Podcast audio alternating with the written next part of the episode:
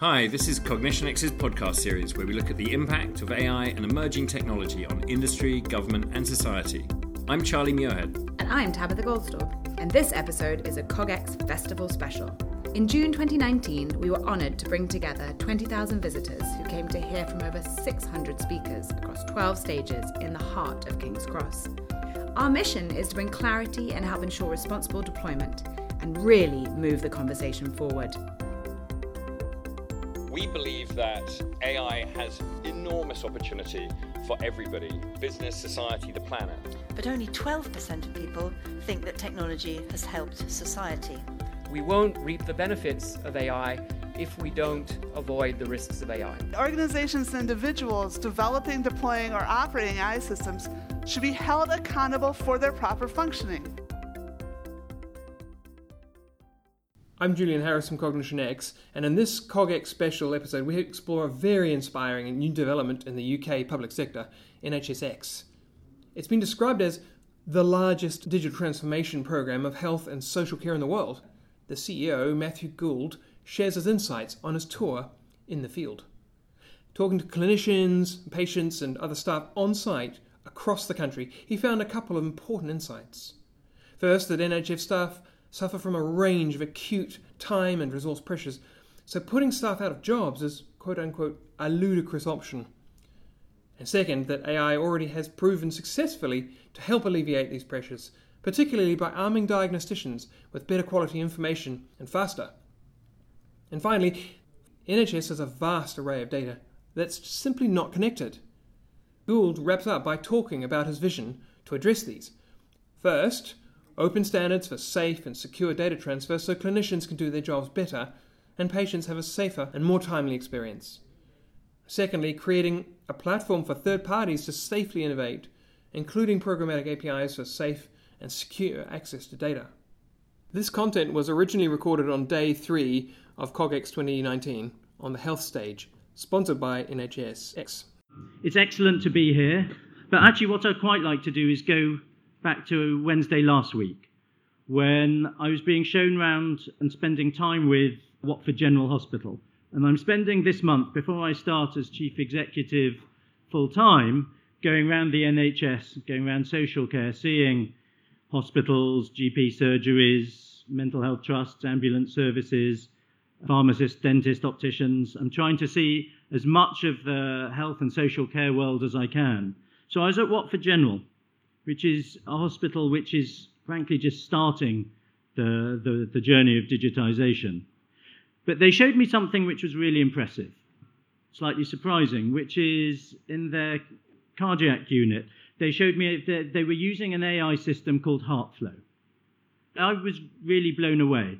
What it does is it takes the result of a patient's CAT scan and sends it off. Has, the data has, uh, de-identified, has an algorithm applied to it, is sent back, and the system works out the flow of blood through all the different bits of the all the pipes, and it saves huge amounts of time, saves lots of further examinations, it saves the patient coming in repeatedly, it gets results faster and therefore more safely, more cheaply, and creates better outcomes the, the benefits were obvious to the clinicians, to the patients, to the hospital. The clinicians I spoke to were really happy to be using it.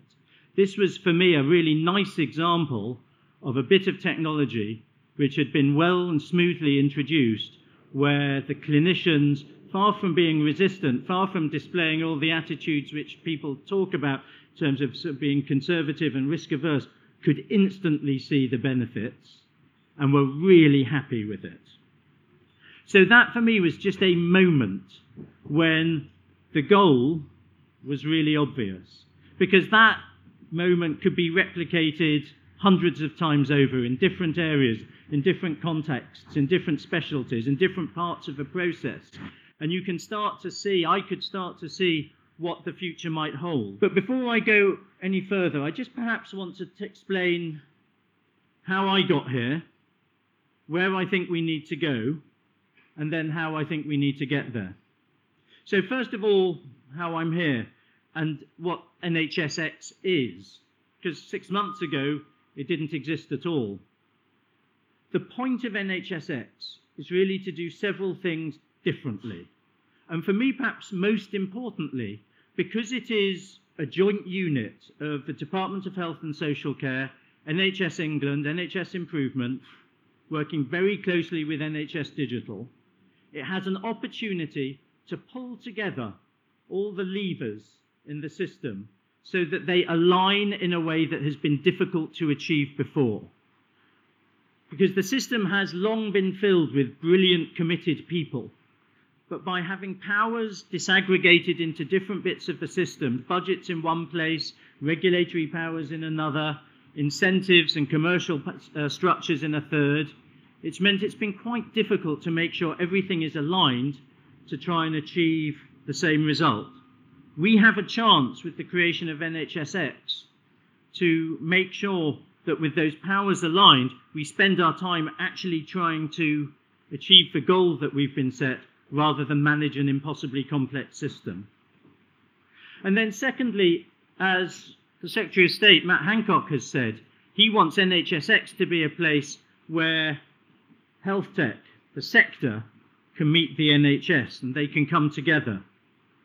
And he's also made clear that he wants NHSX to be an organisation which focuses single mindedly on the user, making sure that the product benefits and is uh, easy to use and designed for the people using it. And that is the reason why we're NHSX. That is the, the X in our name. And if you haven't seen it already, we've got a, a stand in the expo. I think it's stand seven. Please visit us. Uh, there's a survey which we're running about uh, what your what AI you're developing, what AI you've deployed. Please, If you haven't filled that in, please fill that in. So that's NHSX. But let me just explain why I'm here. So I've come at this from a slightly odd journey. I was uh, ambassador in Israel for five years, where I saw what a, an incredibly vibrant, intense tech ecosystem looks like. Um, I came back. The last four years, I've been doing digital policy for the government, where I got immersed in AI and data from the policy perspective. My team in DCMS set up the Center for Data Ethics and Innovation. We set up jointly with BEIS the Office for AI. We worked incredibly closely with Tabitha at CogX and set up the AI Council. We put together the AI sector deal. I don't need any convincing about the potential for AI to achieve amazing things or about the need to make sure that that potential is realized in the context of rules and norms that give people, users, clinicians, the citizen, confidence in how it's being used. But there's another bit of my journey I wanted to mention as well, and it's why I one of the key drivers why I took this job, which is um, last year uh, my wife had breast cancer, and we went through the NHS as a patient, and I went through with her, and we saw close up the brilliance of the NHS the absolute commitment of the staff, the extraordinary thing that is the principle behind the NHS top quality healthcare free at the point of delivery. But we also saw ropey systems. We also saw clinicians battling with their tech. We also understood then, as we waited and waited for things, how incredibly valuable it would be, for example, to be able to have a quick accurate reading of a mammogram. So that's the background. Let me just set out where I think we need to go. First of all, I think there's a massive piece around making sure that uh, patients get what they need from the system in terms of data. We need, clearly, obviously, I think it's something everyone agrees with, systems that can speak to each other. So that my wife's oncologist at St Albans can see the notes from her GP surgery in Watford, and vice versa. This is not a question of just of convenience or efficiency, it's a question of basic patient safety. I was shadowing in uh, A&E uh, operation in a hospital on Thursday, and a woman came in uh, to the resus unit, um, and she was in a pretty terrible state. But she had in her hand, she was clutching a bunch of discharge letters from the last time she was in hospital. And frankly, it was only because she was clutching those letters that the consultant I was shadowing was able to look at them and say, ah, that is the cause for what's going on with her um, oxygen saturation levels, and was able to tailor the treatment accordingly. Now, had she been unconscious, or had she not had the presence of mind to grab those discharge letters and hang on to them in the ambulance, the treatment would have been would have been the wrong treatment because the clinician wouldn't have been able to know precisely the condition that he needed to treat. So it was for me an incredibly vivid example of or uh, illustration of why making systems speak to each other is fundamentally about patient safety. We need clinicians to be able to access patient data wherever they are in the system, safely and reliably. And to do that, we need an architecture for the system so that data can sensibly flow around it. But it's not just data for patients, as you will know more than anyone, it's data for research as well. Patient data used safely, de identified, or however we do it, but in a way that allows innovators, researchers, the sector to be able to develop products to make the NHS better, safer, and more efficient. But if we're going to be able to do that, that requires us to put in place a bunch of stuff that isn't necessarily there at the moment. First off is obvious it's access to that data, which goes back to the architecture, goes back to the way that systems talk to each other, that data can flow safely.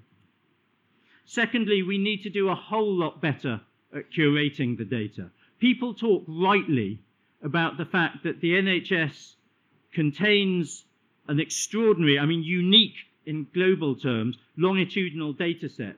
And it does. It's a, it, it has the potential to be an extraordinary asset. But at this stage, it's only the potential.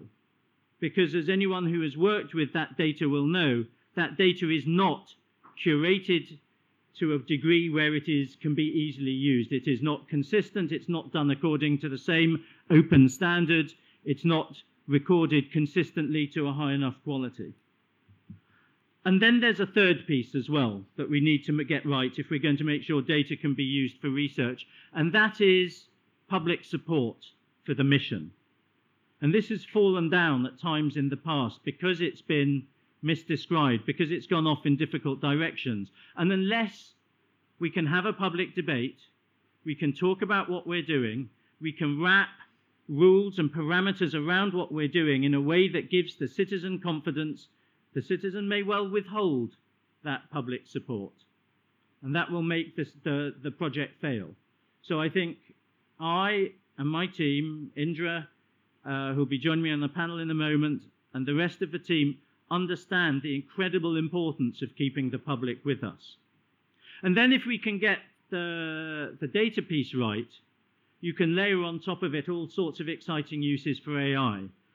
AI that can be used in ways that will improve patient safety, improve outcomes, help clinicians do their job, help the NHS bridge that yawning gap that's opening up in the future between demand and resource. The potential is absolutely vast. I was very struck as I go round the NHS hearing from clinicians not just that they want access to the data, if they're, if they're on they want to be able to see the GP record, but they also want help navigating it. They don't want a vast amount of data just dumped on them. They want some intelligent support in that. So AI can help them at that point as well, make sure that they get the right information at the right time. Image analysis, I talked about my wife and uh, mammograms, but the potential for AI to help relieve some of the acute pressures in um, uh, analyzing images is really obvious. But we've got these massive hurdles to overcome as well. The hurdle of making sure that the data is configured in a way that allows the AI to operate, attitudes that will allow us to deploy this with the support of clinicians and the public.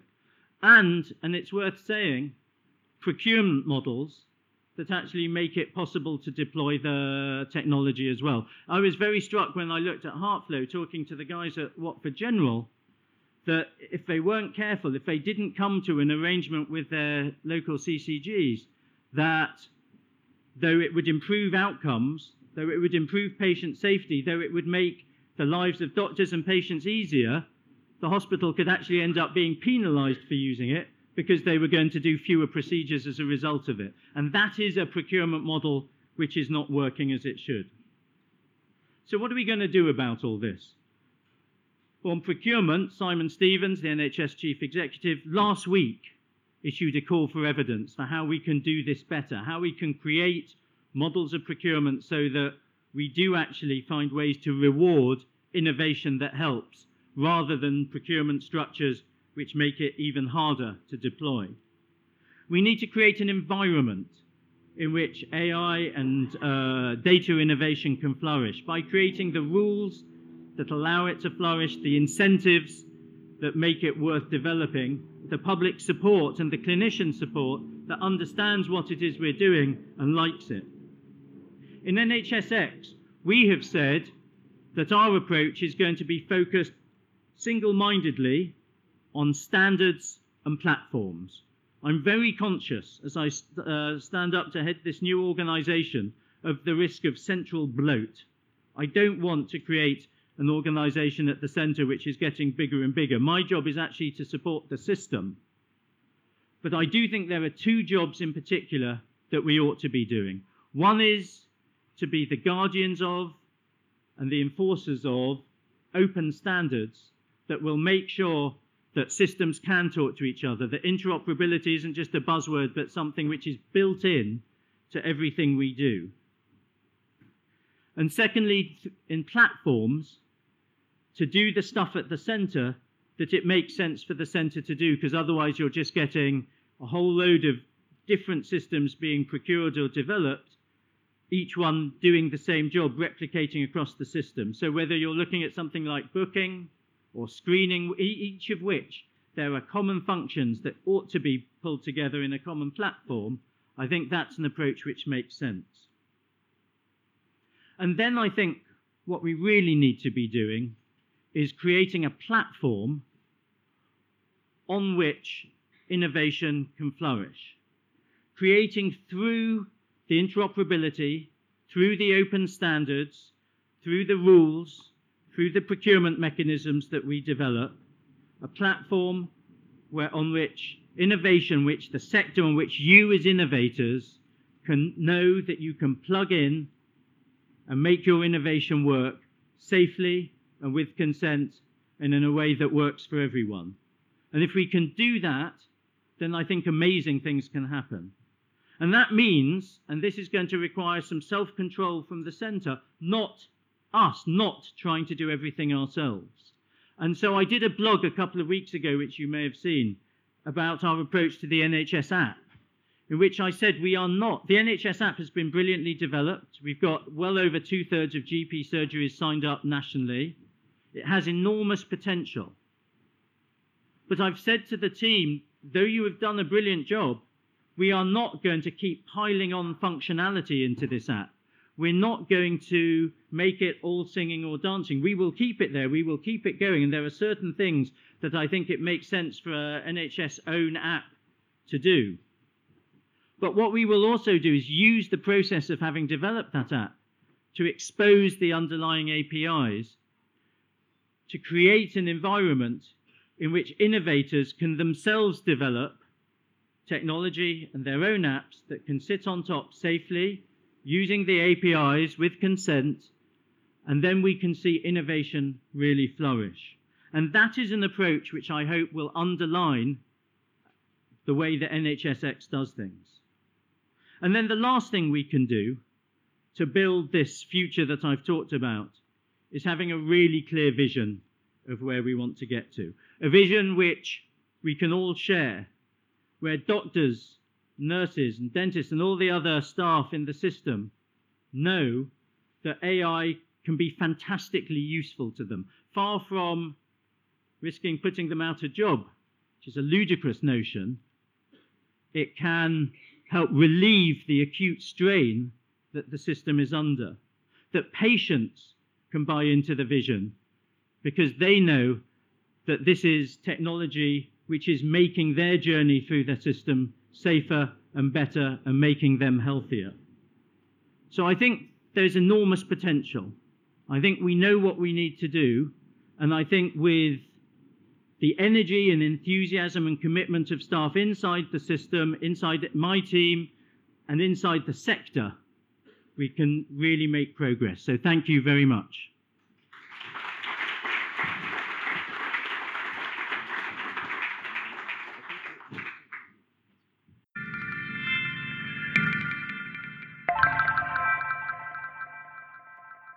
Thanks for listening. If you found this episode compelling, there are three things we'd love you to do. One, subscribe to our podcast series so you don't miss another episode, and please share it with your friends. Number two, if you want to experience CogX yourself, go to cogx.co and register so you hear about next year's event. And number three, if you have any other questions you would like to ask anybody in the community, don't forget to register on cognitionx.com and ask a question on the Global Knowledge Network. Thanks for listening, and let's keep moving the conversation forward together.